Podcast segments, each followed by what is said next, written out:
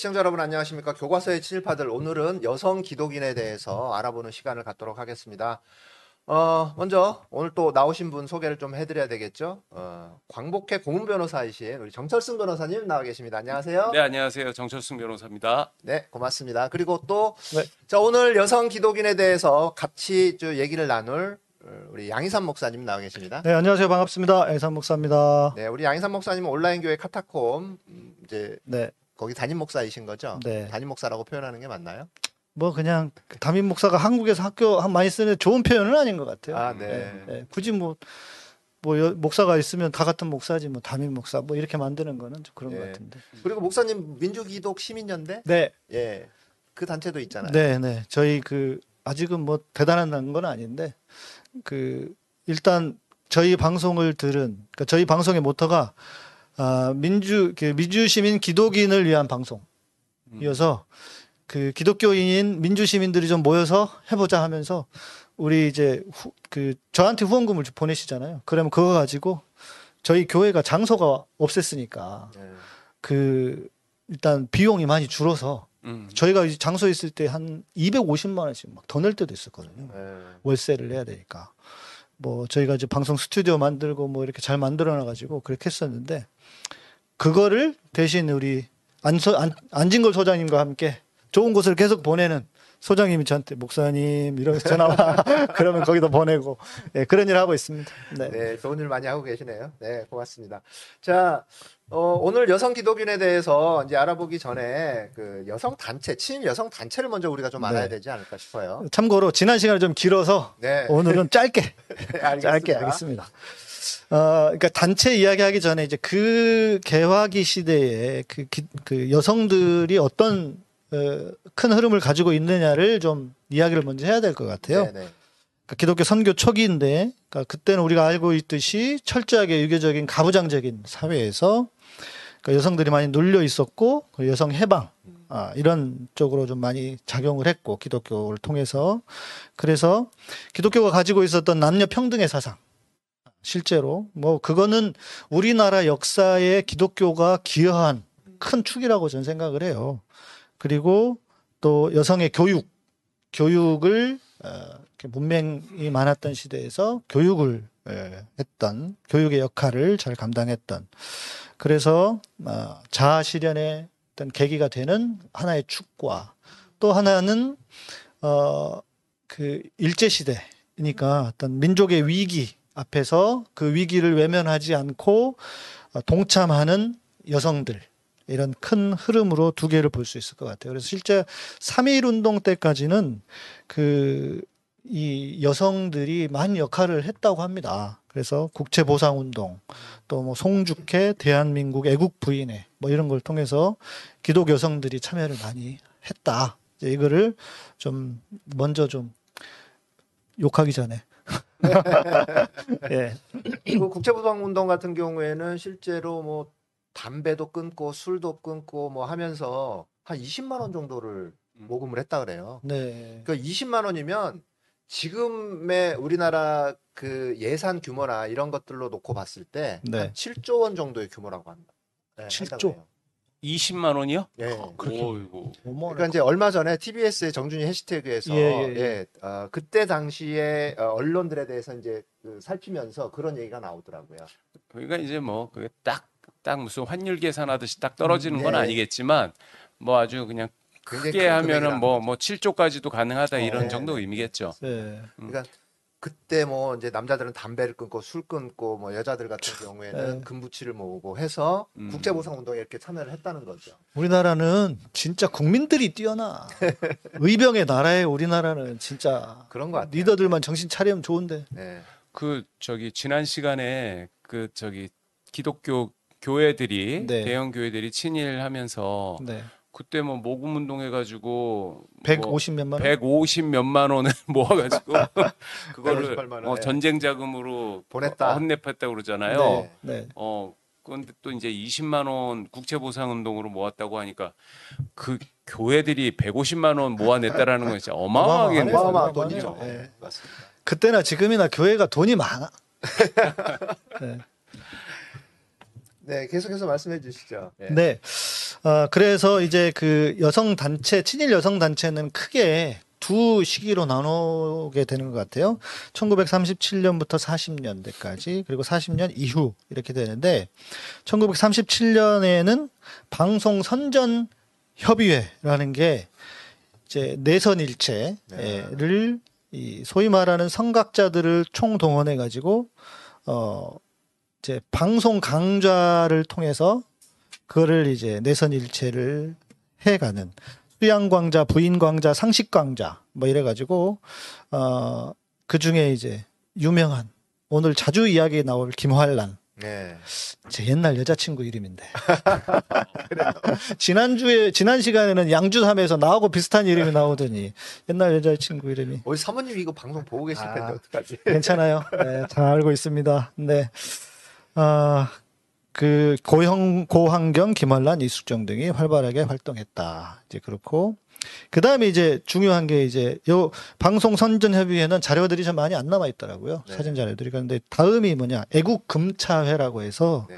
여기는 소위 말하는 이제 잘 나가는 여자들, 예, 그 부인들을 세워서 황군을 황송하고 환영하고 총후 가정을 경, 위문한다. 이게 뭐냐면 총후라고 하는 개념이 뭐냐면 전장에서 싸우는 사람 뒤에 후방, 소위 말하는 총후. 후방, 예, 총후 이렇게 예, 하면서 국방비를 헌납한다는 목적으로 전국의 유력한 부인들을 모아서 만든 기관. 그래서 금모으기 운동하고 비녀 아시다시피 예, 이런 것들을 모아가지고 어, 헌납하는 어, 친일 어용 단체였다. 사진에 나오거든요. 네.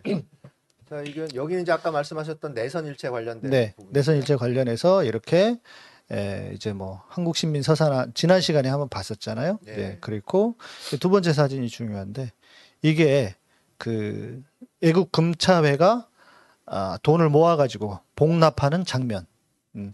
그래서 금차 복납도라고 하는 사진도 있- 그림도 네. 있더라고요. 근데 맞습니다. 그거는 뭐 비슷한 사진이가지고 저 올리지는 않았는데. 저 금차가 금비녀란 뜻이죠. 네, 네. 차자가 저기 비녀 차자라고 음, 어, 하는 네. 것 같아요. 그러니까 네. 금비녀를 사용할 정도면은 아주 그 지체 높은 그쵸. 예, 만화님이었겠죠. 예. 그러니까 부유 부유한 집안의 만화님 그리고 당시에 뭐 기득권층의 만화님들이요. 그, 그럼요. 저, 저게 이제 저 당시 이미 조선은 귀족 제도가 음. 시행되고 있었기 때문에 그렇네요. 예, 예. 저, 저 귀족 부인들이에요. 네, 네, 네. 그. 귀족이 일본에서 인, 그러니까- 임명해주는 어, 친일에 혁혁한 공을 세운 음, 자들을 네. 일본에서 예, 그 저기 귀족 자기를 줬잖아요. 예, 예, 예.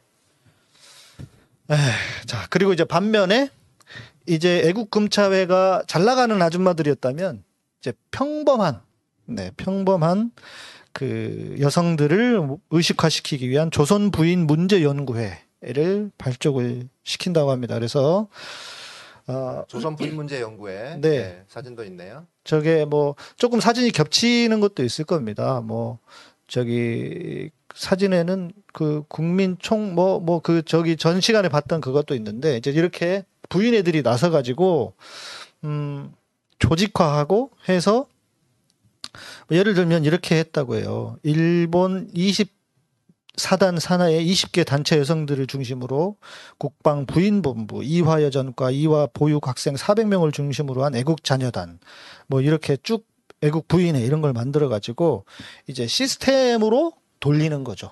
예. 그렇게 예, 저런 일들을 했다. 30 40년 이전에. 그 40년 이후에는 이제 어 더 악랄해지는 거거든요. 일제가. 그런데 예, 사진도 보여주시면 음, 지- 전 시간에 우리 봤던 국민 조선 총력 연맹과 함께 저렇게 이제 에, 단순히 후방 부대가 아니라 최전선 지대에 배치해서 어, 노동력을 최대한 수탈해가면서 그 다음 사진이 있을까요? 근로 정신대가 한번 정신대 사진이 어디로 갔지? 네. 이거 예 근로 조선 근로 정신대 그 변호사님 정신대하고 위안부하고 좀 다르죠? 우리들이 보통 정- 헷갈리는데 정신대는 이제 그, 그 정이라고 하는 것이 어, 이렇게 뭐, 뭐, 몸, 몸을 던지다. 뭐 이제 음. 그런 거거든요. 그러니까 그냥 정신되는 몸을 던지는 어, 사람들 네. 그러니까 주로 무슨 뭐 노동을 제공한다거나 음, 네, 네, 네. 뭐 이제 그런 거를 정신대라고 얘기를 하는데 그러니까 정신대는 여, 여성들만 있는 게 아니죠 남성들도 다 그렇죠. 정신대 예, 예, 포함되는데 예. 위안부는 거기서 음, 여성들 중에 군인들을 상대로 이제 성적인 네. 어, 네. 그러한 것을 제공하는 사람들인 거죠. 네. 그 지난 시간에 우리 국민 총력 조선 연맹 이야기했었는데 여기에 어, 구성 그 임, 구성된 임원준 중에 기독교 여성들인 고환경, 김환란, 이숙정, 황신덕 등이 참여했다.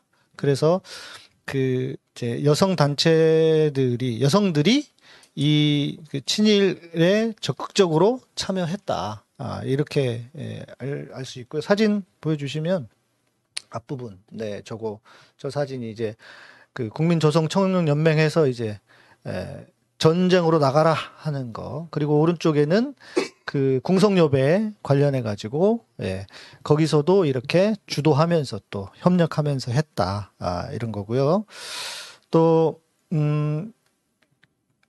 임 그 조선 임전 보국단이라고 하는데 여기는 어예 예. 이제 이게 예, 여기가 이제 1941년에 결성돼서 어 이름 그대로 전쟁에 임하기 위한 단체로 어 물질 근무 공출의 철저화 돈 내, 그러니까 돈 내라는 거죠 무조건. 그리고 국민 생활의 최저 생활화.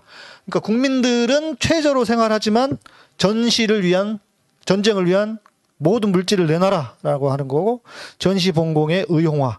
그러니까 전쟁을 위해서 어 용감한 어, 군, 용감, 용감한 군인이 되라. 막 이러면서 수탈을 해 갔다는 것이고, 국민들을 최저 수준으로 생계 유지만 하게 하고, 나머지 전쟁 물자로 모두 공출하고, 교회당에서 울려 퍼지는 쇠종, 종도 걷어가고, 노숙갈, 예, 전쟁 물자가 됐다. 저는 이건 기억하거든요. 저희 어머니도 일제를 겪으셨으니까 요 말씀을 하시더라고요. 제가 음. 저희 어머니 살아계실 때그 노숙갈, 노숙갈 이런 거 노숙자 다 긁어갔다고 그런 이야기를 하신 기억이 좀 납니다. 아니 그 예. 제기들이 이제 좀 사는 집들은 저보다 노쇠로 만들었잖아요. 그거 다 쓸어갔다고 하더라고요. 그 이제 그걸로 총알 만들고 대포알 만드는 거죠. 네, 네. 그리고 이제 뒤에 나오겠지만 박인덕이라고 하는 친일 여성인데 에, 임전 대책 협의회에서 강연을 하면서 이런 말했대요. 승전의 길은 여기에 있다 하면서 어 그걸 이제 강연이 끝나고 나면 끝나고 나니까 시내 11개 장소에 70여 명이 채권을 들고 봉우 어, 총우 봉공은 채권으로부터 라는 그런 슬로건으로 쉽게 말해서 돈을 모은 거죠. 예. 그런 짓을 했다라는 겁니다. 음. 예. 네. 저 친일 여성 단체 이제 아까 그 기독교 인물들 말씀을 하셨고요. 그러면 당시 지식인 부류였던 그 기독교 친일 여성들 그 가장 심각한 문제는 뭐가 있을까요? 어, 크게 두 가지인 것 같습니다. 그러니까 대세 수능론. 음, 그러니까 앞부분에는 그 김환란이든 박인덕이든 보니까 김환란 같은 경우에는 그 독립운동도 했더라고요. 네. 그런데 시간이 지나면서 흐름이 바뀌는 거죠. 아, 일본을 벗어날 수 없다. 아, 이렇게 또 생각했던 사람들이 많은 것 같고, 그래서 대세에 순응하자. 이제 이렇게 가는 사람들. 어, 그래서 이런 이야기를 했다고 해요. 비상시국에 있어서 기독교 여자 청년들은 내선 일체의 깃발 아래 모이지 않으면 안 되었으므로 시국을 재확인하는 동시에 한국 시민으로서 앞날의 활동을 어, 근본 제네바 동맹을 탈퇴하고 동경에 있는 기독교 여자 청년회에 가입하게 되었다. 뭐 이런 이야기들을 하면서 그리고 이것이 모든 것이 대세에 순응하는 것이니 근본 우리 청년회가 제네바에 있는 여자 기 청년 연합을 탈퇴하고 일본 여자 기독 연맹에 가입하는 것은 당연하다. 소위 말하는 대세가 어쩔 수 없다. 이런 게 하나가 있었던 것 같고 또 지난 시간에 우리 변호사님께서 말씀해 주셨지만 이 그 황국 신민화에 대해 교육을 워낙 받아가지고 자연스럽게 열등 의식이 내재화돼 있었다. 그래서 소위 말하는 이 내지인 일본인, 음, 일본 본토의 여성들보다 우리는 열등하다. 이게 에, 자연스럽게 이렇게 내재화 돼 버렸다는 거죠. 그래서 시국 인식도 부족하고 그러니까 총우 보국 뒤에서 전쟁 지지, 지원- 지원을 잘 못하고 있다 이런 식의 논조가 좀 많이 있었다. 예, 그렇게 얘기를 하고 있습니다. 네. 자, 당시에 이제 기독교를 통한 근대 교육 쪽에서 굉장히 많은 역할을 좀 하지 않았나요? 친일 여성들이? 네. 예. 네. 어, 초창기에는 아무튼 뭐 친일 행각을 벌이지 않았다고 하더라도 나중에는 친일 행각을 벌이면서 또 기독교 여성으로서의 네. 교육의 역할도 또 어, 담당을 하지 않았나 싶어요. 그 이제 친일 여성들이 가지고 있었던 기본적인 그 사상이 방금 말씀드린 총후 봉공, 그러니까 네. 후방에서 지원을 해야 된다라고 하는 게 이 일단 가진 그 지배적인 생각이었는데 뭐였냐면 가정을 유지하면서 어 자녀를 키우는데 이 자녀가 황국 신민으로 자라도록 키운다는 거죠. 어, 예. 그리고 그 잘하면 충성스러운 군인을 길러내는 양육 이 목표고 근데 이것이 이런 것들이 당시에 근대 교육에서 어떤 그 당연시 여겨지는 여성들이 뭐 이제 그런 쪽으로 워낙 뭐 그 세뇌 교육을 많이 했을 테니까요. 그래서 총후의 어린이를 양육하는 일이고 하면서 소위 말하는 함- 황국 신민 프로젝트에 그대로 젖어 들어갔던 그런 여성들 이이 어떤 근대 교육의 어떤 핵심이 아니었나. 그래서 이런 얘기가 있더라고요. 어, 국민의 재생산 역할, 여자의 여자의 역할이 네. 그러니까 자녀를 낳아야 되니까. 그리고 문화적 재생산 역할, 상징적 역할, 노동자의 역할. 그러니까 그 이제 자녀를 양육하고 한국 식민으로서 양육하면서 동시에 또 노동까지 하게 되는 후대로는 더 가게 되고 이제 이런 네, 이런 위치- 이런 역할들이 그 시대의 어떤 좀 자연스러운 여성들의 인식이었다. 예. 식민지 근대 교육에서. 그러면 이제 식민지 지식인들 사회에서 사실 여성 지식인의 역할이 어, 어떤 의미가 있는 거죠? 그러니까 어, 대부분 그때 당시에도 어쨌든 남성 중심의 사회였을 거고, 네. 예. 그래도 이제 신여성이랄지 뭐 네, 모던걸이랄지 뭐 이런 네. 의미의 여성 지식인들이 좀 있었잖아요. 음. 그분들, 그러니까 그 여성 지식인들의 역할이랄지 의미랄지 이런 거 어떻게 봐야 되는 거죠? 그러니까 그게 지금하고 달리 예. 철저하게 가정 중심. 그러니까 가정에서의 역할을 하는 어, 여성 이게 우선이고요. 그리고 실제로 기독교 교육도 선교사들의 기록에 의하면 그 맥락을 좀 같이 하고 있더라고요. 그래서 이화 학교의 이대 학장인 로드 와일더라고 하는 분이 이렇게 얘기를 했습니다. 우리의 교육 목적은 여성 한국 여성으로 하여금 참된 가정을 유지하는데 조력자가 되고 우리 학교가 교사가 되며 학교의 교사가 되며 기숙학교의 조수가 되고 의료 사업에 있어 간호원이나 조수가 되게 하는 데 있다. 그러니까 한계를 당시의 한계를 남성 중심의 가부장 중심의 사회를 한계를 인정하면서 가정을 세우는 조력자 역할. 음. 이제 이게 여기에 초점을 맞췄다는 거죠. 그래서 뭐 소위 말하는 뭐 음식 만들고 어 의복 짓고 자기 몸과 집안을 깨끗이 하는 법을 배워야 한다. 예. 지금 같으면 큰일 날 발언인데. 예. 근데 저는 또 그런 생각을 좀 해봐요. 어, 그 남성인 경우에는 전통적인 지식인과 개화 지식인들로 나뉘 나뉠 수가 있었을 음, 겁니다. 네. 어, 네. 신학문을 공부하고 어, 그런데 이제 어, 사실 일제 강점기 당시 구한말서부터 신학문이라고 하는 거는 사실 기독교하고 거의 음, 같은 그렇죠, 개념이었거든요. 그렇죠. 예, 예. 신학문을 접할 수 있는 게 기독교와 음, 관련된 음. 기관이었으니까. 네, 네. 어, 그런데 여성 여성 지식인 그거는 이제 새로운 그 전통적으로 그 우리 그 유교 사회에서는 여성들은 교육하지 않았으니까 네, 네. 그런데 여성 교육이라는 개념이 생겨난 것이 음. 그게 이제 개화기 때고 네. 그리고 여성 교육이라고 하는 것은 기독교와 동시에 주입된 거거든요. 네, 네. 예, 그러니까 어 구한말에 나타난 근대기에 나타났던 우리나라의 여성 지식인들은 기독교 여성일 수밖에 없었던 것이고 음, 네. 예, 그런데 그 기독교 여성은 목사님이 말씀하셨던 이제 두 가지의 어떤 그 딜레마랄까 이런 것이 있었던 거죠. 네. 그건 뭐냐면은 식민지의 여성으로서 음. 가지고 있었던 네, 네. 어, 어떤 그 모순과 질곡 플러스 네. 봉건주의 사회의 여성으로서 그렇네요. 가지고 있었던 모순과 질곡 예, 예. 이두 가지 사이에서 아마 대단한 그거를 극복을 하고 또는 또 거기에 순응을 하고 하는 어, 어떤 그런 고뇌들이 네. 있었을 것 같아요. 네, 네. 그리고 뭐 제가 아까 농담처럼 말씀드렸지만 지금의 기준으로 이 시대를 보면 뭐 좀 이해할 수 없는 영역들이 많이 있는데 네. 이때는 뭐 워낙 여성들의 인권이라든지 이런 것 자체가 네. 이제 처음 기독교를 통해서 이제 생겨나기 시작한 시절이었으니까요. 네. 예. 그 여러 가지 이제 그 단체들 중에서 사실 저는 YWCA 또 YMCA 뭐 이런 단체들에 대해서 좀 주목을 할 필요가 있을 것 같아요. 그러니까 네. 어 YMCA나 YWCA 이게 오늘은 이제 뭐 여성 그 기독인 관련된 방송이니까 YWCA 여기가 처음에는 반일 운동을 했다가 나중에 그렇죠. 또 친일로 어, 바뀌는 그, 거죠. 그 이제 지금도 존재하잖아요. 예, YWCA, YMCA는. 그러니까 실제로 초기에는 아주 그 역할을 많이 하고 원래는 이제 YWCA가 영국에서 19세기 중반에 산업 산업혁명 중에 사여 참여로 기독교 신앙을 드러낸 근대 복음주의 기독교인들의 전통을 따라서 결성됐다. 이제 이렇게 시작인데 그래서 처음에는 그 교육 활동, 뭐 성경 공부 강연회, 야학 야학 운영, 여성 교육 활동에 집중을 했어요. YWCA가.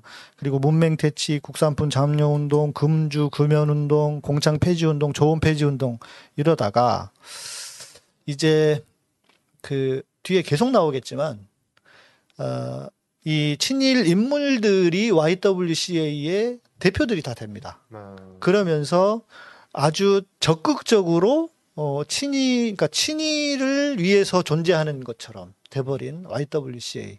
그러니까 지난 시간에 교회가 모든 교회가 교단이라든지 모든 교회가 다 어, 친일로 돌아섰다고 하는 것처럼 네 지금 이 YWCA도 중심이 그러니까 친일 여성들의 친일 중심에 YWCA가 있었다 해도 과언이 아닐 정도인 것 같습니다. 그러니까 이제 여성이 기독교 여성이 친일을 했다기보다는 네, 당시에 이제 일제 강점 1930년대 말서부터 40년대는 네, 우리나라의 기독교가 기독교 교회들이 총체적으로 친일로 그렇죠. 돌아서 버렸잖아요. 예, 예. 그러니까 이제 그 총체적인 변절과 배교 속에서 여성들이 있었던 거죠. 네, 네, 네, 네, 네. 네. 그렇죠. 뭐 기독교 여성들만 그렇게 했다기보다는 음, 큰 흐름 속에서 교회라든지 이런 흐름 속에서 네. 그러니까 뭐 이제 어쨌든 그럼에도 불구하고 어, 각자의 친일 행각이나 이런 부분들은 또 정확하게 짚고 넘어가야 되는 네. 부분인 것 같고요. 네. 그러니까 이게 흐름 그런 흐름 속에서도 사실 독립운동을 했던 분들도 굉장히 많이 있었고 나라를 위해서 목숨을 바친 분들도 많이 있었기 때문에 그럼요. 예. 예. 자, 어, 어떤 분들이 이제 이런 질문 분명히 할 것 같아요. 어, 기독교면 기독교지 이걸 왜 굳이 남녀를 구분해서 음, 방송을 음, 해야 음. 되느냐라고 음. 질문이 이제 분명히 들어올 것 같은데 네. 그 부분에 대해서 좀 한 말씀 해주시죠. 어, 그러니까 이런 생각이 들어요. 어, 소위 말하는 에, 그 우리의 친일의 역사에서 가장 아픈 역사가 위안부잖아요. 어찌 네. 보면 뭐 다른 어려운 여러 가지도 있지만 여, 지금까지 해결 해결되지 못했고 어 그런데 그 위안부라든지 그 여성들이 에, 그 식민지 사회에서 어 그 희생을 당하는 그 중심에 한국 여자들이 있었다는 거죠. 소위 말하는 한국의 근대 여성이라고 하는 리더라고 하는 사람들이 나서 가지고 그런 희생을 강요하고 그 위안부로 가도록 역할을 했다. 그래서 그런 측면에서 그 좀 여성 여성들의 이 문제를 좀 점검해 보는. 그러니까 남자가 당시에 그 친일파 남자가 여자들에게 위안부를 가라고 독려하는 것보다 친일파 여성이 자신들의 제자나 아니면 일반 그 여성 군중들을 위해서 군중들을 향해서 네. 위안부를 가라고 독려하는 거 이건 굉장히 그 느낌의 차이가 클 것 같아요. 아니, 친일파 남성은 예. 여성들을 대상으로 뭐 어떻게 하라고 얘기할 기회 자체가 없었어요. 네. 그냥 이제 친일파 남성들은 어 그 조선 청년들한테 어 저기 지원군 그러니까 군인으로 입대해라 지원해라 이제 그렇게 음, 했었던 것이지 네. 여자들은 그 여성 그 여성 지도자들 네. 그러니까 당시 여성 지도자들은 다 기독교 여성들이었겠죠. 네, 네, 네. 이 사람들이 자기 제자나 아니면 부인회나 뭐 음, 이런 단체를 통해서 우리 여자들도 가만히 있을 수 없다. 우리 여자들도 황군을 위해서 어, 어, 뭔, 뭔가를. 어, 뭔가를 음. 그 저기 힘을 보태야 된다. 이런 네. 식으로 해서 자연스러운 논리. 예, 네. 독려를 했는데 그것이 구체적으로 뭔지는 몰랐죠. 그 절- 젊은 여성들이 네. 근데 여하튼 자기네들의 스승이 스승이 자 그 전쟁터에 가서 너희들의 역할도 있을 것이다. 그 가라. 뭐 이렇게 하니까 지원해서 갔더니 거기서 위안부가 돼버린 것이겠죠. 네. 네. 자 그러면 본격적으로 친일 행적자 그 개인들을 좀 알아봐야 될 것 같아요. 네. 가장 유명한 친일파 그러면 전 김한란이 떠오르거든요. 그렇죠. 예. 네. 예. 친일파 여성, 뭐 기독인이었고 그 다음에 또 교육계에서 네. 굉장히 또 역할도 많이 했던 사람 중에 한 명인 거죠. 네. 그러니까 김한란은 어떤 인물인 거죠? 지금도 네. 이대 그 저기 그 반신상이 있는 게 동상. 아, 동상이 있는 게 김한란 씨 아닌가요? 예, 맞습니다. 그렇죠. 지금도 존재하더라고요. 네, 네. 네. 이따가 그뭐 부분은 또 얘기하겠지만. 아, 다시 네. 한번 좀 얘기를 하기로 하고요. 김한란에 대해서 좀 말씀. 김환란은 본명이 아닙니다. 아 본명이 아니에요? 어, 원래 이름이 기- 기득이더라고요. 기득. 그럴 줄 알았어요. 기득권이었구나. 아, 아, 아니 이름이 너무 세련됐어.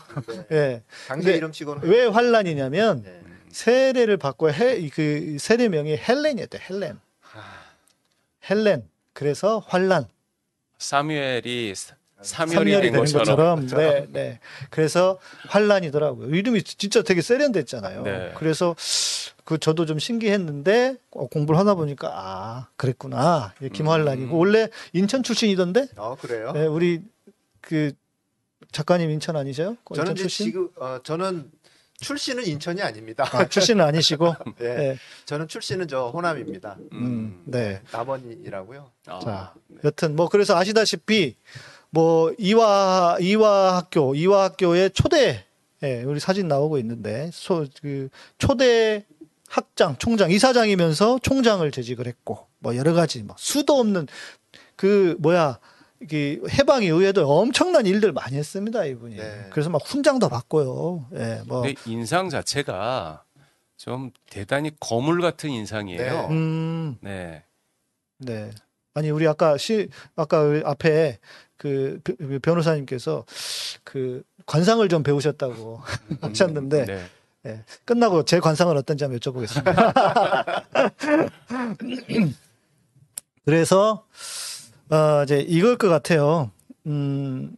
그 김한란의 그 친일 행위 중에 그가 이제 워낙 강연을 많이 다녔어서 그가 했던 발언들을 좀 집중해서 보는 게 좋을 것 같아요. 아 그리고 참고로 금난교회 있잖아요. 금난. 네. 금난교회가 금난 전도대를 모태로 세워졌는데 그 교회가 금난이 금난 전도대 근데 금난이 김한란의 이름을 따온 겁니다. 아, 활자를 빼고 활자를 빼고 어, 네. 어.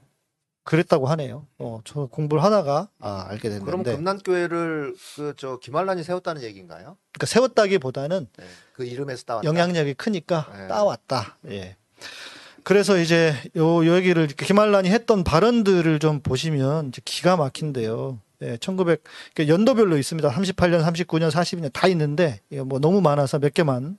42년에는 어, 징병제와 반도 여성의 각오라고 하는 그 강연이었겠죠. 거기서 이렇게 얘기했습니다. 이제야 기다리고 기다리던 징병제라는 커다란 감격이 왔다.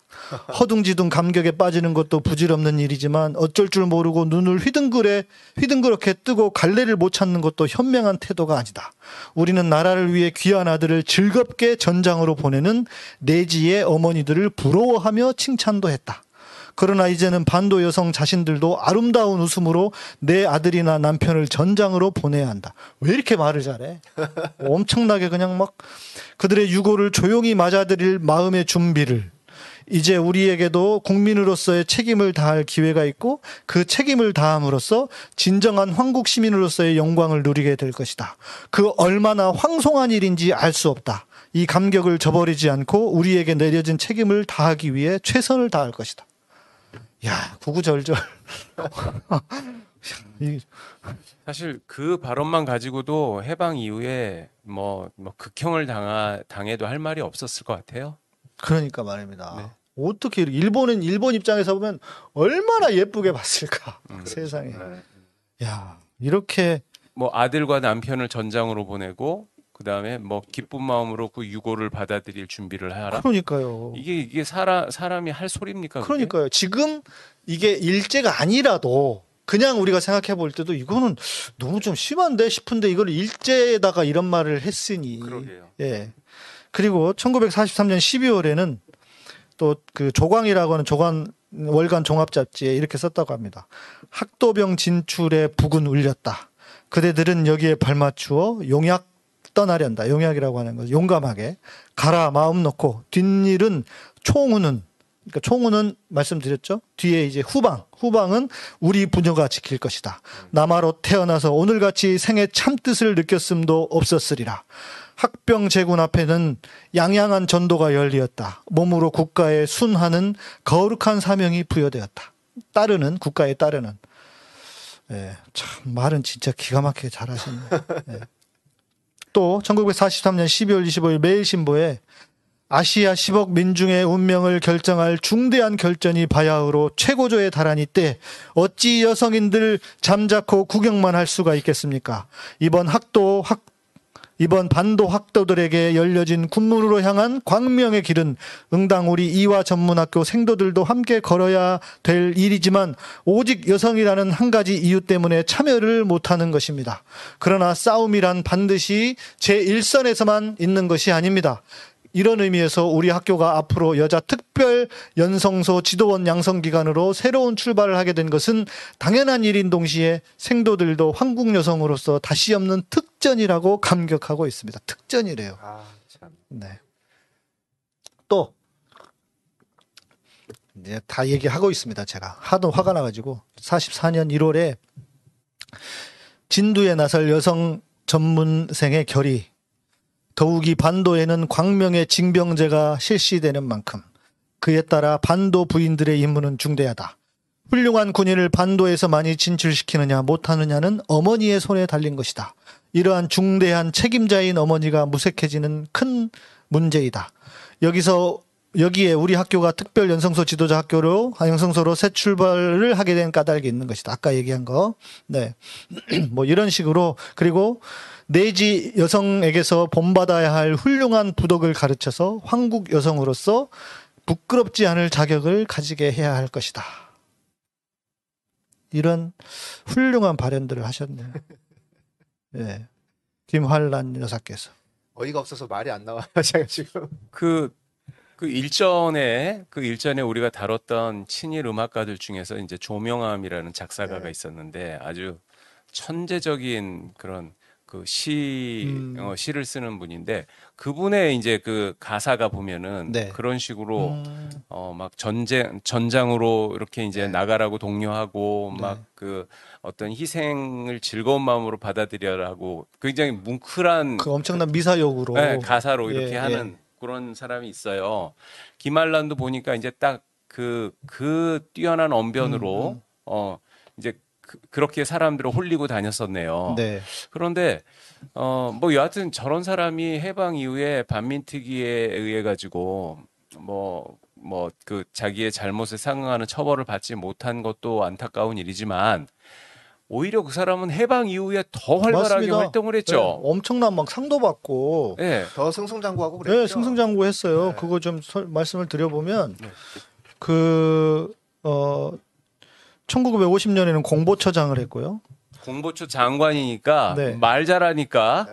어 그- 아예 그냥 정부에서 아마 이승만 대통령이 임명을 했을 예, 것 같은데 예. 야너너 사람 사람들한테 이렇게 뭐 잘 그 뭐랄까 선동 뭐 음, 뭐 이런 네, 거 잘하니까 네, 네. 너 장관해라 이런 거죠. 네. 그러니까 공보처라면 이제 우리 시청자분들이 그게 어떤 부서인지 잘 모를 수도 있을 것 같아요. 그러니까 국정홍보처. 아, 국정홍보원, 네, 그러네. 국정홍보처. 예, 네, 예. 그렇게 보면 될 것 같아요. 거기에 대한여자 기독교 청년연합회 이사장, 대한적십자자 적십 적십자사 부총재, 적십자사 한국여학 아, 한국여학 사협회 사협회 회장, 아, 또 국제연합총회 한국 대표. 어 그래서 수십 차례 국제 회의에 참석하고 그 그러니까 유엔 네. 유엔 총회에서 네. 한국을 대표해서 나간 거예요. 네, 그러니까요. 네, 한국 대표단의 네. 대표로. 상도 많이 받았습니다. 1963년에는 막사이 사이상, 공익 부분상과 미국 감리교에서 수여하는 다락방상을 수사- 수상하였고 외교 발전에 이바지한 공로로 1970년 1등 수교 훈장이 추서되었다. 네, 그 유엔 대표로 활동을 했기 때문에 예. 참 아, 그러니까 그 친일파는 기회주의자였다. 이 말이 딱 맞는 말이죠. 네, 그렇죠. 변신의 귀재들이고 네, 네. 자, 그런데 이제 특이한 특이한 게 하나 있었습니다. 어, 1965년에 본인이 쓴 책이 있더라고요. 그 빛 속의 작은 생명이라고 하는 본인의 어떤 그 자서전 자서전 본인의 이야기를 쓴 책인데 여기에 본인의 자백이 나옵니다. 그 친일 행적과 관련해서 이것도 모르겠어요. 이게 진심으로 적은 건지 아니면 뭐 모면하기 위해서 핑계를 대기 위해서 한 건지 모르겠지만 한번 좀 읽어볼 들어볼 필요는 있을 것 같아요. 1944년 여름 나는 그들에게 끌려서 징병 유세를 다녀야 했다. 아니 아까 그렇게 엄청난 그 마- 미사 여구의 말을 한 거에 비하면 끌려서 유세를 다녔다. 이게 좀 이해가 안 되는데. 끌려서 다녔다는 것 치고는 너무 그 아름다운 언어 그러니까요. 했잖아요. 네. 말이 안 되는 것 같아요. 예. 말을 어떤 거를 적어놓은 원고를 강제로 읽게 할 수는 있지만 네. 어, 강제로 네가 말을 지어내서 해라 음. 이렇게 강요할 수는 없어요. 그렇죠. 예. 네. 그 아까 전에 들어보면은 자기의 재능을 음. 자기 재주를 최선을 다해서 그러니까요. 발휘해서 얘기를 예, 했잖아요. 예, 예. 그래놓고 뭐가 내키지 않았는데 끌려다녔다고 말합니까? 그러니까요. 내가 일본 정부에 의해서 고통을 받은 것은 헤아릴 수도 없는 것이지만 이때만큼 나의 심신을 그르쳐 놓는 사건은 없었다. 숨을 턱턱 막는 폭양과 그보다 더 기세등등한 감시와 강요하에 나는 살이 떨리고 양심이 질식할 징병유세를 하지 않을 수 없었다. 더웠었나 보구만. 네. 한마디 한마디가 나의 영혼을 새까맣게 물들듯이 나를 어둡게 해 주었다. 뭐 사실이라면 양심은 있었던 것 같고요.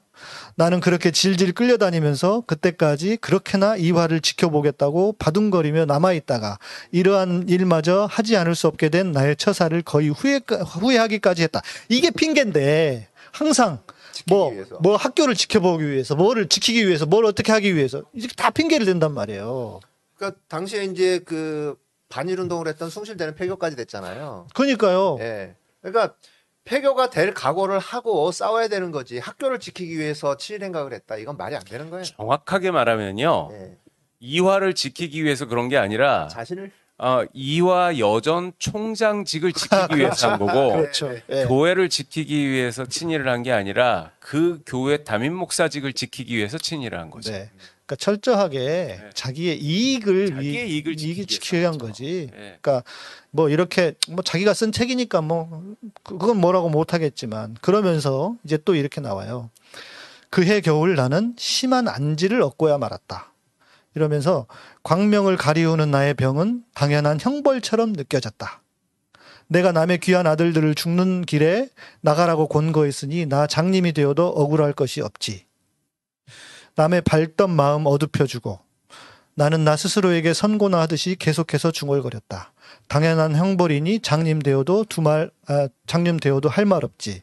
나는 하나님 앞에 나의 죄를 고하는 마음으로 그렇게 각오하면서 더듬거리는 손으로 피아노의 건반을 어루만졌다. 또 피아노 건반을 왜 또 어루만져?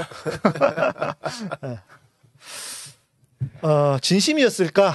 뭐 모르겠습니다. 저는 뭐 의심할 수밖에 없고요.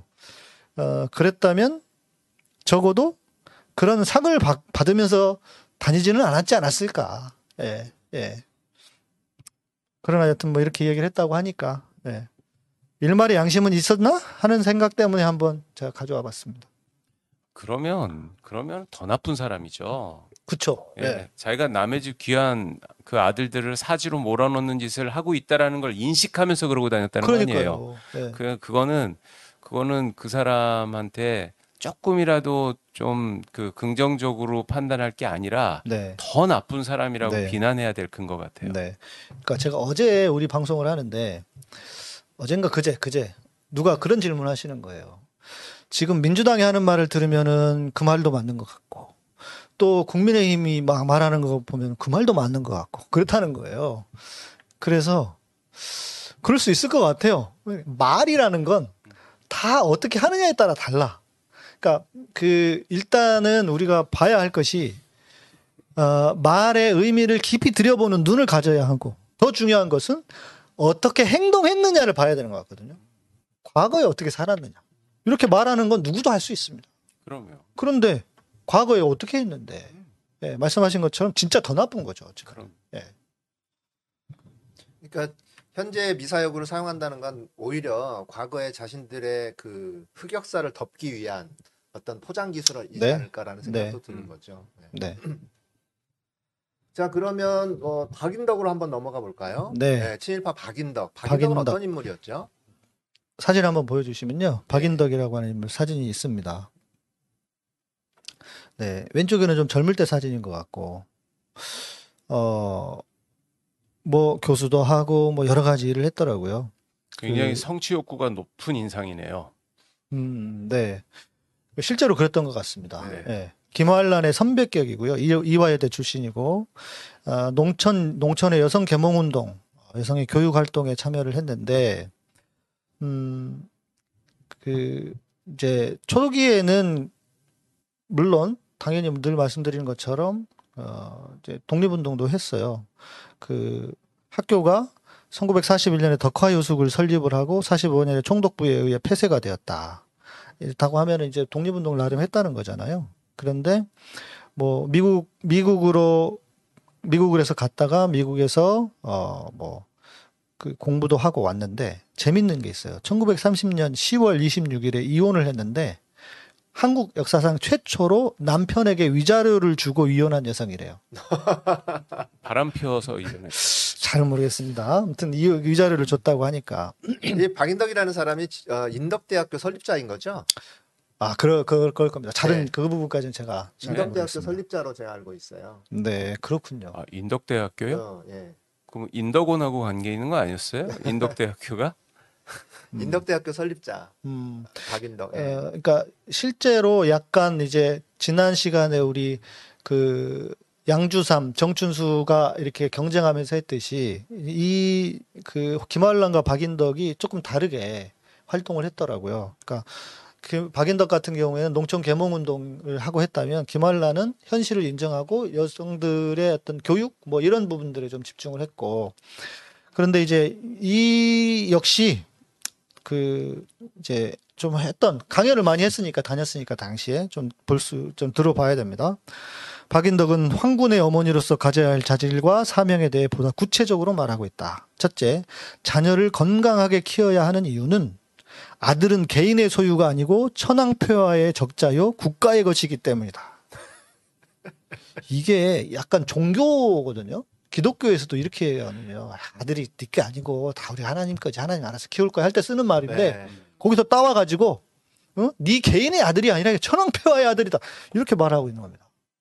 둘째, 우리 아들이 아들들이 원만한 명예스러운 군인이 되어 멸사볼 어, 멸사봉공하는 정신을 갖기 위해서는 어머니 스스로 군국의 어머니가 되는 수양을 해야 한다가 해야 한다고 말했다. 이제 이렇게 말을 한 거죠. 어, 모성 논리는 강연의 강사들인 기독교 여성 지도자들에 적극적으로 부각됐고 일제의 모성 찬양을 바탕으로 여성들을 군국주의의 일선에 나서게 했다. 그러니까 모성을 활용해서 일제 군국주의를 어, 찬양하고 또 아들들을 방금 말씀드린 것처럼 내보내게 하는 네, 그런 일들을 했다. 박인덕입니다. 자, 또 우리가 좀 눈여겨봐야 할 친일파 중에 한 명이 있어요. 이기붕의 네. 부인이었죠. 마리아. 박마리아. 예. 예. 박마리아에 대해서 한번 좀 말씀해 이분. 재밌더라고. 예. 마리아가 지금 실은 이제 세 분 마리아가 있더라고요. 일제 시대에 그 조마리아, 조마리아라고 하는 어 그 누구더라? 우리 안중 안중근 선생이 아니고 이 보면 있는데 어머니죠. 어머니, 네, 예, 네, 안중근 네, 선생 어머니인가요? 어머니죠. 네. 예, 조마리아 그리고 또 김마리아 예. 두 분은 너무 훌륭하신데 그에 비해서 박마리아는 아니다. 그러니까 뭐 김한란이나 박마리아나 다 세례명인가요? 모르겠습니다. 그런 것 같긴 한데 네. 예, 저 그것까지는 잘 모르겠는데 자 말씀하신 것처럼 이부 이기붕의 부인이었고요. 사진 있습니다. 네, 박마리아 사진입니다. 그 인상 참, 인상이 어떠신가요? 그 김한란 씨랑 비슷한 인상이에요. 아, 그러니까 이 지금 저런 그 여성계 지도자들의 인상은 좀 좀 여성적이지 않았어요. 보면은 음, 어, 오히려 좀 약간 남성적인 인상을 가진 아. 사람들이 초기 여성계 지도자였던 경우가 많더라고요. 음, 예. 네, 네, 그러니까 이제 저분들도 인상이 그 저 박마리아 씨도 어 그 좀 뭐랄까 뭔가 굉장히 어떤 권력욕이라든가 어 그런 뭐 명예나 사회적 지위에 대한 욕구가 되게 높아 보이는 인상이 있잖아요. 네, 네, 네, 네. 제가 약간 약간 그 사회비 관상 보는 사람 같은 말을 하는데 아 전 누가 보더라도 그렇게 안 보입니까? 네, 네, 네. 예. 네. 실제로 또 그런 역할을 했었죠. 이기붕의 부인으로서 네. 부통령, 부통령 이기붕의 부인으로서 그랬죠. 실제로 네. 본인이 권력을 다 좌지우지했던 맞아요. 그런 상황들도 그게 왜 그랬냐면 예, 자기 아들을 이승만의 양자로 보냈답니다. 그렇죠. 이강욱인가요? 예. 이강석. 이강석.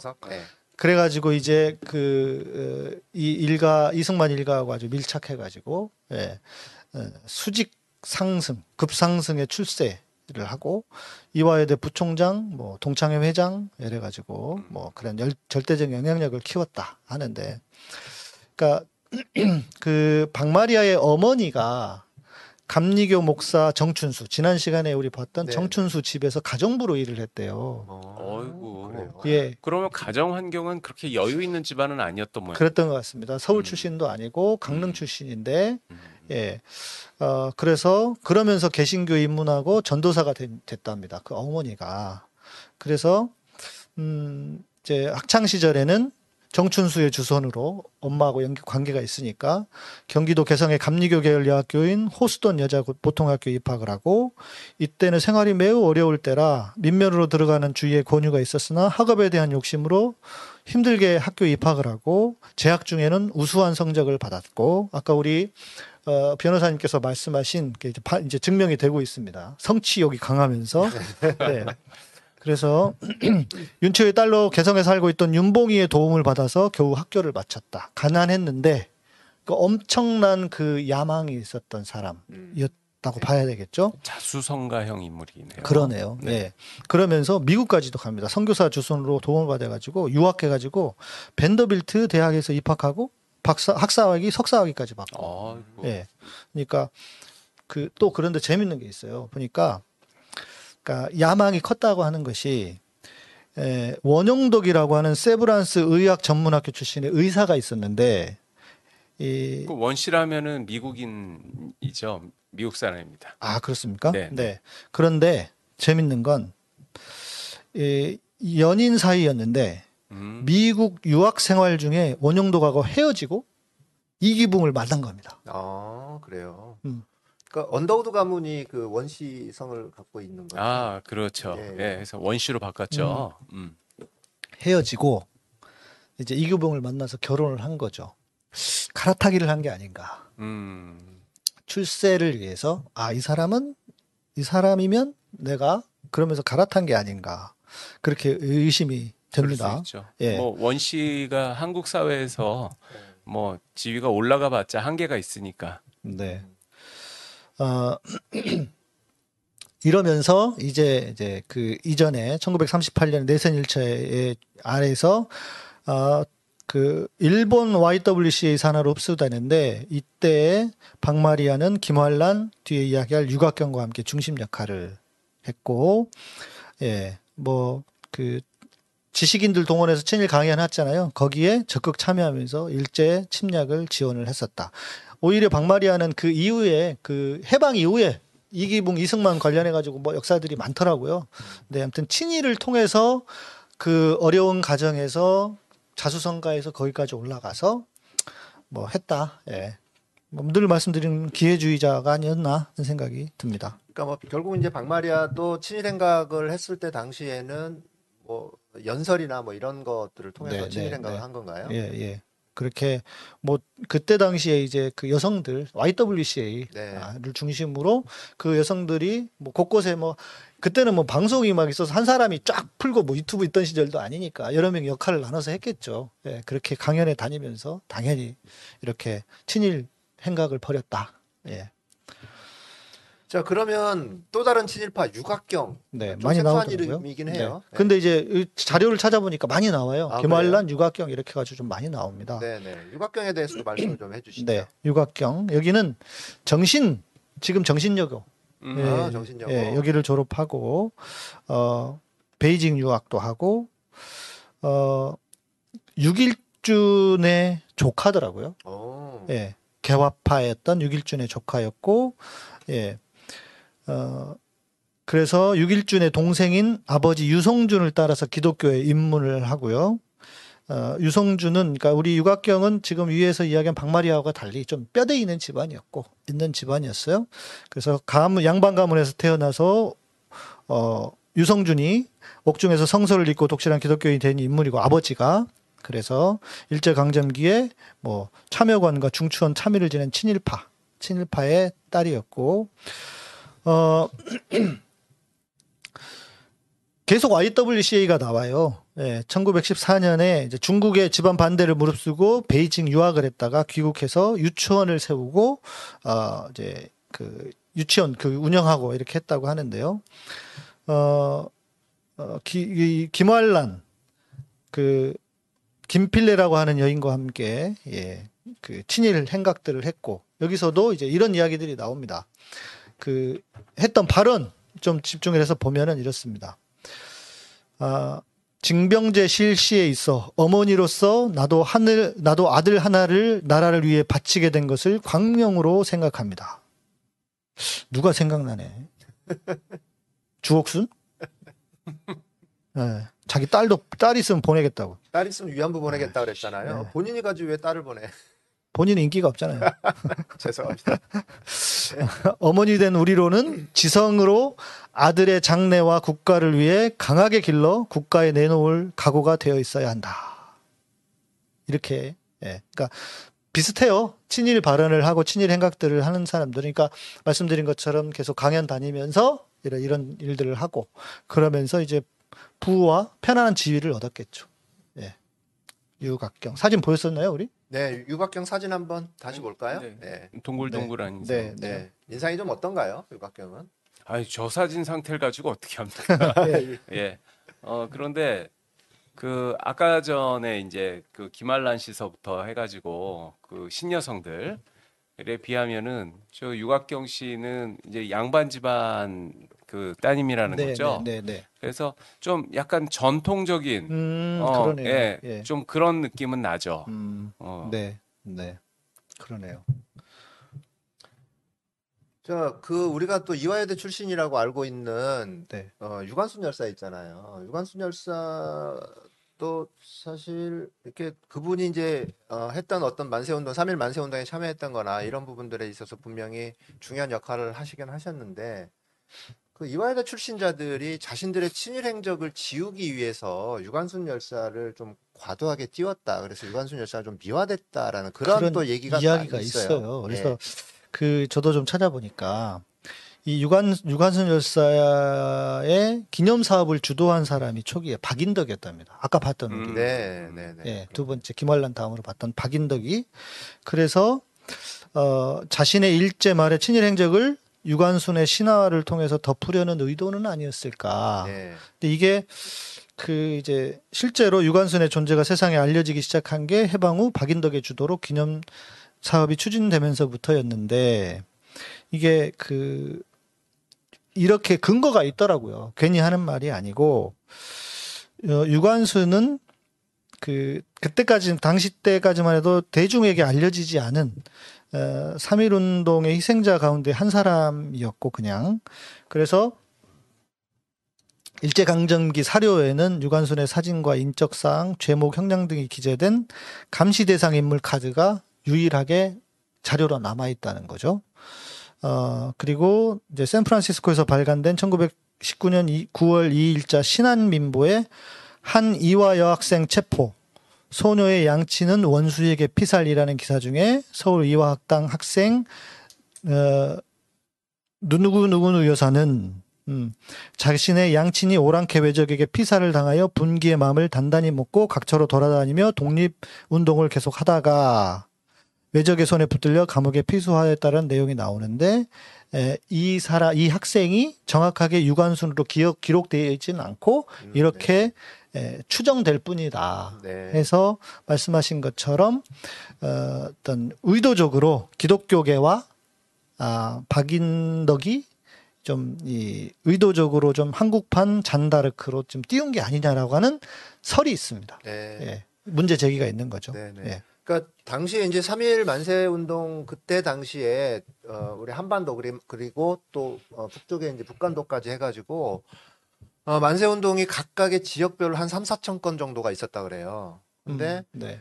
그 3, 4천 건 정도의 각각의 지도자들이 한 명씩 있었다고 하더라도 3, 4천 명 정도가 되는 거잖아요. 그러니까 전국 각처에 어, 3, 4천 명의 유관순이 있다고 한다면 음. 사실 만세 운동의 어, 그러니까 유- 지금 현재 유관순의 어떤 그 알려져 있는 그런 부분들이 어, 다른 그러니까 사람들에 비해서 너무 과도하게 좀 띄워져 있는 거 아니냐라는 네. 생각도 드는 거죠. 저희가 뭐 폄훼하거나 그런 거는 그렇죠. 예, 아니고 유관순 열사를 저희가 네. 폄훼하려고 네, 하는 그럼요. 얘기는 절대 아닙니다. 예, 아니고. 그런 얘기는 아니고. 예. 예. 음, 근데 역사에서 가끔씩 이렇게 좀 그분보다 더 많이 알려지거나 어떤 분은 또 너무 덜 알려지거나 네. 이런 분들이 있는데 그런 어, 설이 있다. 그런데 그게 하필이면 박인덕이 기념사업회장이 돼가지고 하니까 이게 좀 이렇게 의구심을 에, 가질 수 있는 제, 문제를 제기하는 분들이 있다. 네. 예, 그렇다는 게 아니라 그렇다. 설이 있다는 정도로 말씀을 드릴 수 있을 것 같습니다. 네, 네. 네. 자, 그렇다면 우리가 또 친일 행적자들이 아까 이제 말씀하셨던 친일파들은 대부분 다 기회주의자였다. 다 기회주의자였다. 음. 그리고 그러니까 일제 때는 친일파였고 해방 후에는 또 마치 자신이 억지로 그 친일 행적을 할 수밖에 없었다는 걸로 이렇게 얘기를 하면서 나도 그래도 독립운동을 했어. 이렇게 또 얘기를 하는 거죠. 네. 그러면서 그 음, 후손들과 제자들은 추모 사업을 또 해요. 네. 막 동상이 막 건립돼 있고 그런단 말이에요. 맞습니다. 뭐 이화여대 김한란 같은 경우에도 예외는 아닌 것 같아요. 김한란 상을 뭐 제정을 했, 제정한다고 했다가 그게 뭐 취소가 된 거죠. 이사장이고 초대 총장이고 막 하니까. 예. 예. 그 김한란 동상 또 철거 운동이 또 있었고요.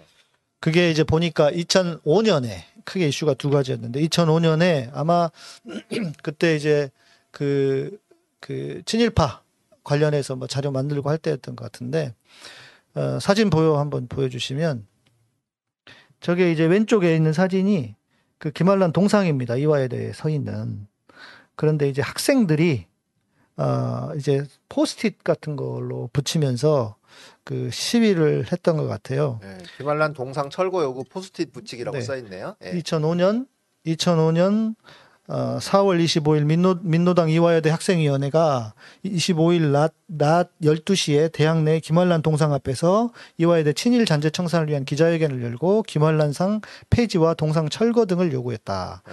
이대 학생회는 학생위는 성명서에서 이화의 자랑스러운 선배는 친일파 김한란 초대 총장이 아닌 이화 학당의 재학생으로서 독립운동에 자신을 헌신한 유관순 의사가 되어야 한다며 한국의 여성운동은 김한란 이화여대 총장을 극복하지 않으면 발전이 없다고 지적했다. 그러면서 저렇게 포스트잇 보내고 저런 일을 했다는 거죠. 그러니까 이제 여기서 유관순 의사를 어, 박인덕이 어, 그렇게 뭐, 뭐 무슨 기념 사업회장을 맡아가지고 계속해서 존재감을 이렇게 키우고 유명하게 만든 어떤 의도가 네. 있지 않았느냐 하는 음, 음, 네. 의구심이 거죠. 이제 이런 그 이대 그 학생회 발표 내용을 들어봤을 때 아 이거 충분히 그럴 만하다라는 음, 음. 느낌이 들죠. 네, 네, 음. 네. 그런데 이 뭐 김한란뿐만 아니라 뭐 저기 그 고려대에는 인천 김성수. 김성수 동상도 있고 네. 뭐 그런 논란이 되는 동상들은 많아요. 너무 많죠. 도처에, 너무 많아요. 도처에 네, 너무 있는데 많죠. 저는 그 학생들이 예. 동상을 철거하라라는 요구를 했다라는 얘기는 많이 들었지만 그래서 철거된 예를 하나도 없어요. 들어본 적이 없거든요. 네. 그러니까 그래서 예. 지금 이제 저 아까 그 관련한 것도 사진 한번 다시 보여주시겠습니까? 오른쪽에 있는 게 에, 이거는 이제 2017년도에 학생들이 어 저렇게 그 밑에 편말을 설치를 한 거예요. 네. 어. 화면에도 보이지만 이화는 친일파 김한란의 동상이 부끄럽습니다 하고 저거를 학생들이 모금을 해가지고 세워놨더라고요. 그런데 2017년 11월 30일 기사입니다. 근데 저거를 아, 계속 보여주십시오. 저 팻말을 학교 측에서 철거를 합니다. 오. 예, 2017년도. 예, 예. 저거를 세워놨는데 학생들이 세우는 걸 모금해가지고 800만 원인가 모아가지고 모금한 거를 저거를 치워요. 철거를 합니다. 그러면서 뭐라고 얘기하냐면 이화 여대는 2017년에 김환란 동상은 처음 세워졌을 때와는 다른 무게와 의미를 가지고 우리 앞에 서 있습니다라며 안내문이 부착된 교내 다른 동상들과 달리 초대 총장 김환란 박사상이라는 단 한 줄로 이루어진 설명은 보는 이들 각자가 자기 몫의 성찰을 할 수 있어야 한다는 학교의 입장을 담고 있습니다. 라고 어 김환란 친일 행적 팻말을 없앤 배경을 설명했다. 그러니까 그냥 이거죠. 면피는 뭐냐? 다른 거는 자세하게 다 설명을 했지만 그냥 뭐 초대 총장 김환란 박사상 이렇게만 적어놨다. 그러니까 알아서 각자 해석을 하면 되는 거다라고 하면서 어 그 저 팻말을 치우게 했다는 거, 치워버렸다는 거죠. 말, 말 말도 안 돼. 그러니까 이게 참 심각한 문제가요.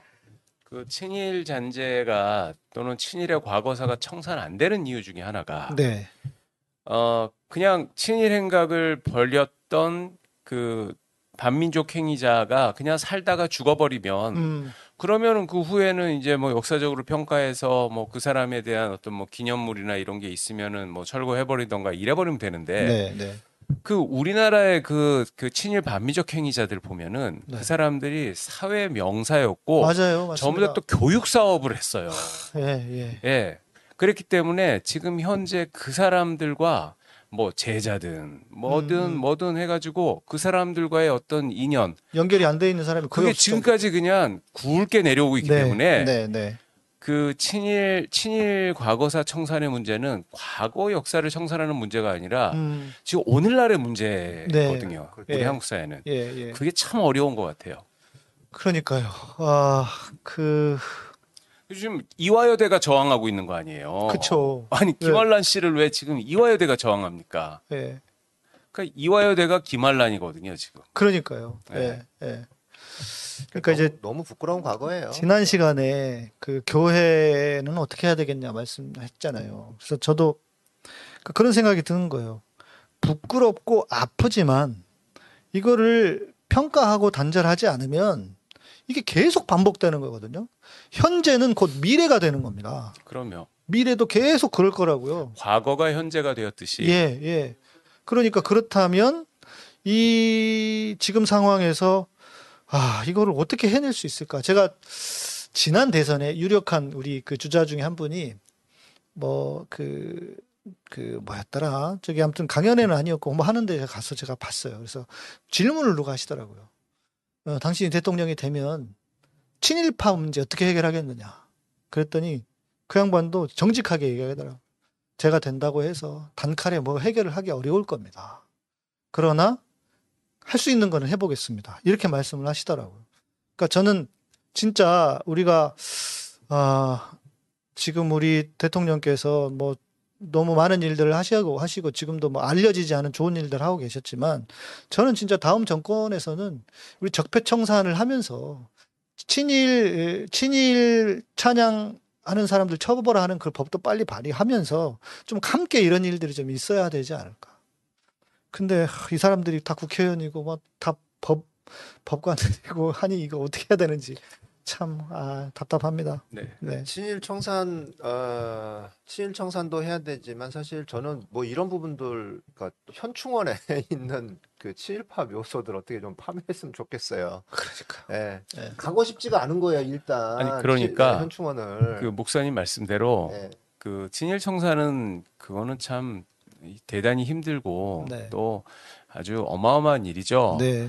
하지만 그것이 힘든 일이라고 그냥 아무것도 안 하고 계속 시간만 보내면은 안 돼요. 예, 그럼요. 가능한 것서부터 어 다 그냥 그 눈에 보이는 하나 하나부터 해결해 나가야 되는데 네. 아무튼 작가님이 말씀하신 것처럼 지금 그 국립묘지에 묻혀 있는 그런 그 친일 반역자들 음. 이런 사람들 어그그 국가 국민들이 어 말하자면 이제 그 국가 사회의 성지잖아요. 네. 가장 큰 명예를 어 그 저기 그 가장 명예로운 공간에. 예. 민족 반역자가 묻혀 있는 것은 이건 상식에 반하는 것이기 그러니까요. 때문에 예. 이제 그 묘소는 다른 데로 옮기고 네. 뭐 이제 이런 구체적인 실천들을 계속해 나가다 네. 보면 네. 큰 변화가 일어날 건데 네. 무조건 아 어려운 일이죠 힘든 일이죠 하면서 그냥 10년 20년 아무 맞습니다. 변화 없이 계속 네. 가- 오- 지금 예. 오고 있는 거예요. 네.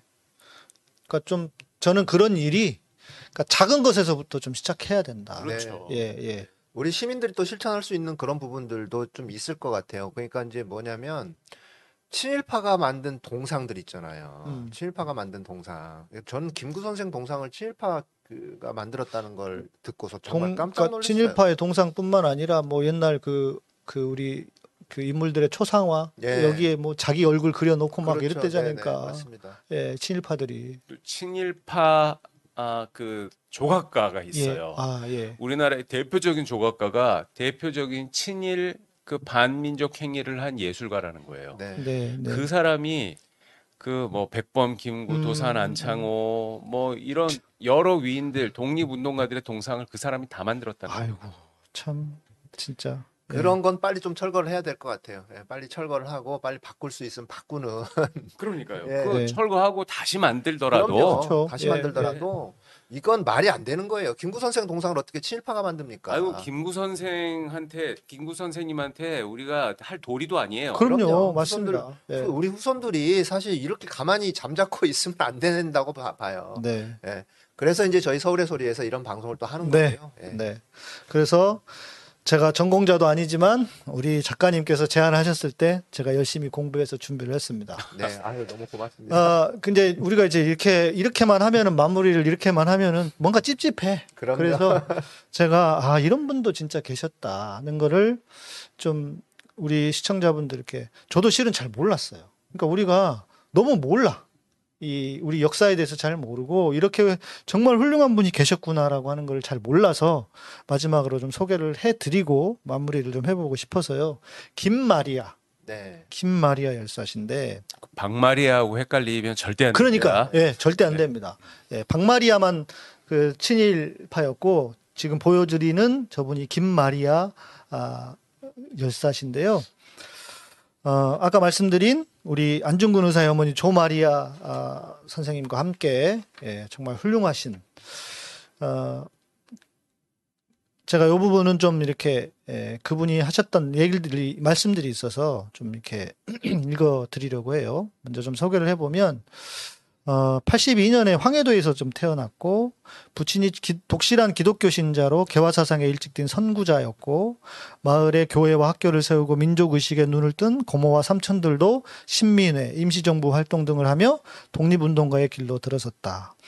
어, 개몽운동과 구국활동에 힘쓰던 집안의 영향으로 일찍부터 민족의식을 키워갔던 셈이고 김마리아 열사는 부친이 세운 소래학교 그리고 서울 정신여학교에서 수학하고 교사가 돼서 교육, 교육 개몽 운동에 앞장섰다.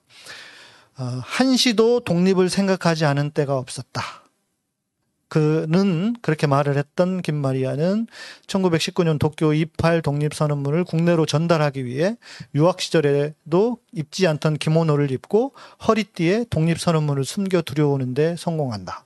그러니까 일부러 예, 기모노를 입고 그래서 독립선언문을 몰래 복사하고 여성들을 모아 비밀 회합을 가지며 3일 독립만세를 준비한 그녀는 3월 5일 서울역 광장에서 만세를 부르던 중 잡혀 경무 총감부로 끌려간다. 6개월 후에 출감한 김마리아 열사는 전국 단위 여성 한일 운동 단체인 대한민국 애국 부인회를 조직해 독립금 독립 군 자금 모금에 앞장섰다. 그 뒤 중국 상하이로 망명해 대한민국 임시정부 여성 대의원으로 활동하는 등 독립운동 활성화를 위해 노력을 게을리하지 않았다. 하지만 조직원의 배신으로 다시 체포되었다. 일제는 김마리아를 구두발로 짓밟고 물과 고춧가루로 코에 넣고 양손을 묶고 바늘로 찌르고 대나무 봉으로 머리를 집중적으로 때려 머리 밑을 함몰시켰다. 그것도 부족해 가슴과 성기를 인두불로 지지는 악행을 저질렀다. 김마리아는 끝내 입을 열지 않았고 증거 불충분으로 풀려났다. 어. 하지만 고문 후유증으로 평생 심한 두통과 신경쇠약에 시달려야 했다. 인두불로 지짐을 당한 고문으로 저고리 앞섭이 짝짝이가 되는 것을 보고 양녀가 김마리아를 부둥켜 안고 울었다는 대목에서 같은 여성으로 울컥함을 감추게 됐다. 제가 기사에서 좀 가져온 글인데요. 당시 조선 여성으로 누구보다 많이 배웠지만 개인의 출세와 권력을 탐하지 않았던 그녀는 자신의 능력을 조선의 여성으로 여성들을 깨우 일깨우고 연대하여 어떻게 하면 조선의 독립을 앞당길 수 있을지를 고민하는데 썼다. 다르잖아요. 개인의 출세와 권력을 탐하지 않았기 때문에 이런 일을 할 수 있었던 거죠. 그녀는 도- 조선의 독립을 위해 고통- 고난과 고통을 마다하며 하지 않았다. 일제에 저항하며 꿋꿋하게 신앙과 양심을, 양심을 지킨 여성 지도자 김마리아는 1943년 12월 13일 세상을 떠났고 시신은 그녀의 유언대로 화장하여 대동강에 뿌려졌다. 대한민국 정부는 62년 김마리아에게 건국훈장 독립훈장을 추서했고 그는 생전에 나는 대한의 독립과 결혼했다고 말하곤 했다고 전해진다. 정말 대단하신 분이네요. 참- 그러니까요. 참 어, 감, 이런 분. 감동적이고요. 네. 그 오- 오늘 자꾸 이제 그 유관순 열사 얘기가 나오는데 물론 유관순 열사도 참 숭고한 희생을 하신 네. 그 우리 자랑스러운 선조신데 어, 이- 그 여성 여성 독립 운동가를 대표하는 그러한 존재로서 그 우리 그 일반 평범한 사람들은 유관순이라는 이름을 기억을 하지 네. 김마리아라는 이름을 기억하진 않잖아요. 그러니까요. 네. 그런데 그것은 어, 여성 독립 운동가들도 남성 못지않게 네. 어, 정말 적극적이고 또 뛰어난 활약과 어, 그 그런 것을 했거든요. 음, 네. 네. 예. 그렇기 때문에 그런 여성 독립 운동가를 기억하기 위해서는 어, 유관순 열사보다 더 김마리아를 김마리아 열사를 기억을 할 필요가 있을 것 같은데 네. 네. 그게 잘못된 거예요 지금. 음, 어, 네. 기- 아마 아마 기념사업회가 없었던 모양이죠. 그런 것 같습니다. 예. 그래서 지금 그 우리가 어, 좀 뒤늦었지만 네. 우리가 정말 어, 좀 그 유관순 열사 못지않게 자세히 기억해야 될 여성 독립운동가로서 네. 김마리아 어, 그 열사를 다시 한번 재조명하고 재발견하고 네. 좀좀 그런 어떤 운동이라도 해야 될 것 같아요. 네, 네. 그래야 될 것 같습니다. 네. 예. 저 저도 이번에 이거 준비하면서 알았으니까요. 네. 우리가 얼마나 지금 이 진짜 헌신하고 훌륭한 분들을 기려서 후배 후손들이 이렇게 에, 본받기 위해서 노력해야 되는데.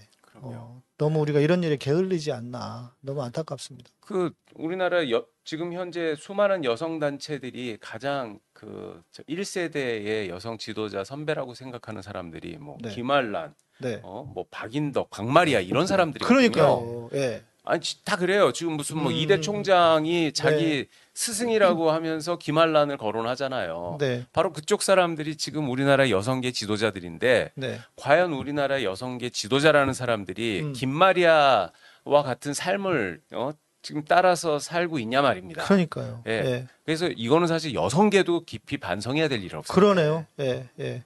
혹시 그 여성계에 유력한 사람들도 또 친일파 후손들이 있어서 그런 거 아닐까? 그럴 수도 있죠. 예. 핵심은 이거 같습니다. 개인의 출세와 권력을 탐하지 않았다. 네. 예. 어, 정말 중요한 포인트인 것 같아요. 네. 음. 그러니까 저는 이제 이런 생각이 들었어요. 제가 쭉 이렇게 뭐 그 준비를 해보면서 어 지난 시간에도 말씀을 드렸지만 어 그 우리 유, 영화에 유명한 그, 그 대사가 나오잖아요. 독립이 될 줄 몰랐다. 독립이 될 줄 알았으면 내가 이렇게 했겠느냐. 뭐 이렇게 변명을 했, 했잖아요. 그 말을 하면 뒤통수를 때려버려야 돼. 그러니까요. 그게 그게 지금 그건 말이에요, 방구예요, 네. 그게. 어, 근데 그 그거는 그거는 죄지은 놈이 잡힐 줄 몰랐다. 그러니까요. 내가 잡힐 줄 예. 알았으면 했겠냐? 예. 그거랑 똑같은 거 아니에요? 그러니까요. 그러니까 그러면서 또 뭐라고 얘기했냐면 어 신사참배를 한 사람들이 나도 피해자다. 내가 하고 싶어서 했겠냐. 이렇게 말하는 것과 같은 건데 어 근데 이게 저는 변명으로밖에 안, 보, 안 들리는 거예요. 왜냐하면 이렇게 사신 분이 있잖아. 김마리아 열사처럼 사신 분이 있잖아요. 네. 진짜 개인의 출세와 권력을 탐하지 않고 살아서 어, 우리가 정말 뒤늦게라도 아 정말 너무 훌륭한 분이시고 저도 준비하면서 이분 이렇게 생각하니까 정말 너무 찡해지더라고요. 그런데 그런 분들이 있었는데 어떻게 그런 분들 앞에서 감히 그따위 말을 하냔 말이에요. 그럼요. 그거는 있을 수 없는 일이고 네. 어, 결국은 이거 핵심인 것 같아요. 진짜 어, 자신의 지위와 부를 놓지 못해서 친일을 한 것이지 뭐 어쩔 수 없이 뭐 했다 이거는 다 진짜 이게 나쁜 구라고요. 다 나쁜 마- 나쁜 인간들이 변명하는 거고 절대 거기에 속아 넘어가면 안 된다. 어, 네. 내가 왜 그 자리에 있어야 했는가? 굳이 그걸 거부하고 그럴 수 있는 선택권은 다 누구에게나 있었을 겁니다. 예. 이 부분은 우리들이 잘 생각을 해야 될 부분이 아닌가. 그리고 이런 김마리아 여사 같은 분을 진짜 우리들이 잘 기리는 그런 어, 모든 적폐를 청산해 가면서 이제 역사도 좀 바로 세워 가야 하지 않을까. 네, 네. 맞습니다. 어, 아주 훌륭하신 김마리아 열사를 소개해 주셔서 감사합니다. 네, 그러네요. 네. 저도 저도 부끄럽지만 이제 알게 돼서 덕분에 준비하면서 알게 돼서 감사합니다. 학교 다닐 때 김마리아를 배운 것 같아요. 그런 어 그래요? 네, 저는 못 들어본 것 같아요. 그래요. 저는 못 들어. 어, 유관순만 알았어요. 맨날. 학교 다닐 때 우리 국어 시간에 중학교 3학년, 2학년, 3학년 정도에 좋은 학교 나오셨나 보다. 김마리아를 좀 배운 것 같아요. 우리 뭐 같은 교과서를 쓰지 않았나요? 아, 마리아가 너무 여러 명 있어갖고 예. 그러니까 제가 박마리아랑 헷갈리면 안 됩니다. 그러니까요. 예, 예, 예. 예. 박씨만 조심하면 될 것 같아요. 예. 지금 이제 들어보니까 옛날에 그 배웠던 기억이 살짝 좀 나는 것 음, 같기도 하고 음, 그래요. 제, 음, 네, 저희 아버님이 또 교직에 오랫동안 계셔가지고 아버님이 저희가 썼던 교과서를 다 모아놓으셨어요. 네. 아직까지. 그래서 음. 저희 저희 집에 저희 집 그 창고라고 해야 되죠. 서재가 아니고 창고에 저희 형제들 칠남매가 썼던 그 교과서가 다 모여 있어요. 한 3천 권 됩니다. 어, 그래요? 그 어떻게 어마어마하다. 처리를 좀 해야 돼 하면 좋겠어요. 그거 기, 어디다 그 기부하시는 좀? 기부도 하고 싶고 그렇게 네. 하고 싶은데 저희 아버님이 또 그 오랫동안 이제 모아 놓으신 거니까 기부를 하더라도 저희 아버님 이름을 좀 음. 음. 네, 네. 아, 그런데 저희 아버님으로 좀 기부를 했으면 아 좋겠는데. 근데 정작 우리 저 얘기를 안 한 것 같아요. 제자를 위안부로 보내다니. 네. 저 얘기를 안 했네. 제자를 위안부로 보낸 것도 얘기를 좀 해야. 아니 그 김알란이 그러면서 제자를 보냈다는 거 네, 아니에요? 네. 예, 그러니까 그그 누구였느냐? 김한란에 대한 예, 이야기였습니다. 김알란이었다. 예, 예. 예. 그러니까 제자를 위안부로 보내고 나서 나중에 본인이 뭐, 뭐 회개를 하고 후회를 하고 뭐 하는 그런 내용이 자서전에 있지만 네. 사실 그건 나중에 시대가 바뀌니까 일제 시대에서 지금 뭐 대한민국이 건국이 돼가지고 이제 이게 시대가 나중에 바뀌니까 그따위 소리를 하고 있는 거죠. 아니, 광, 광복하고 광복했는데 반세 부른 거랑 같은 거죠. 그럼요. 예.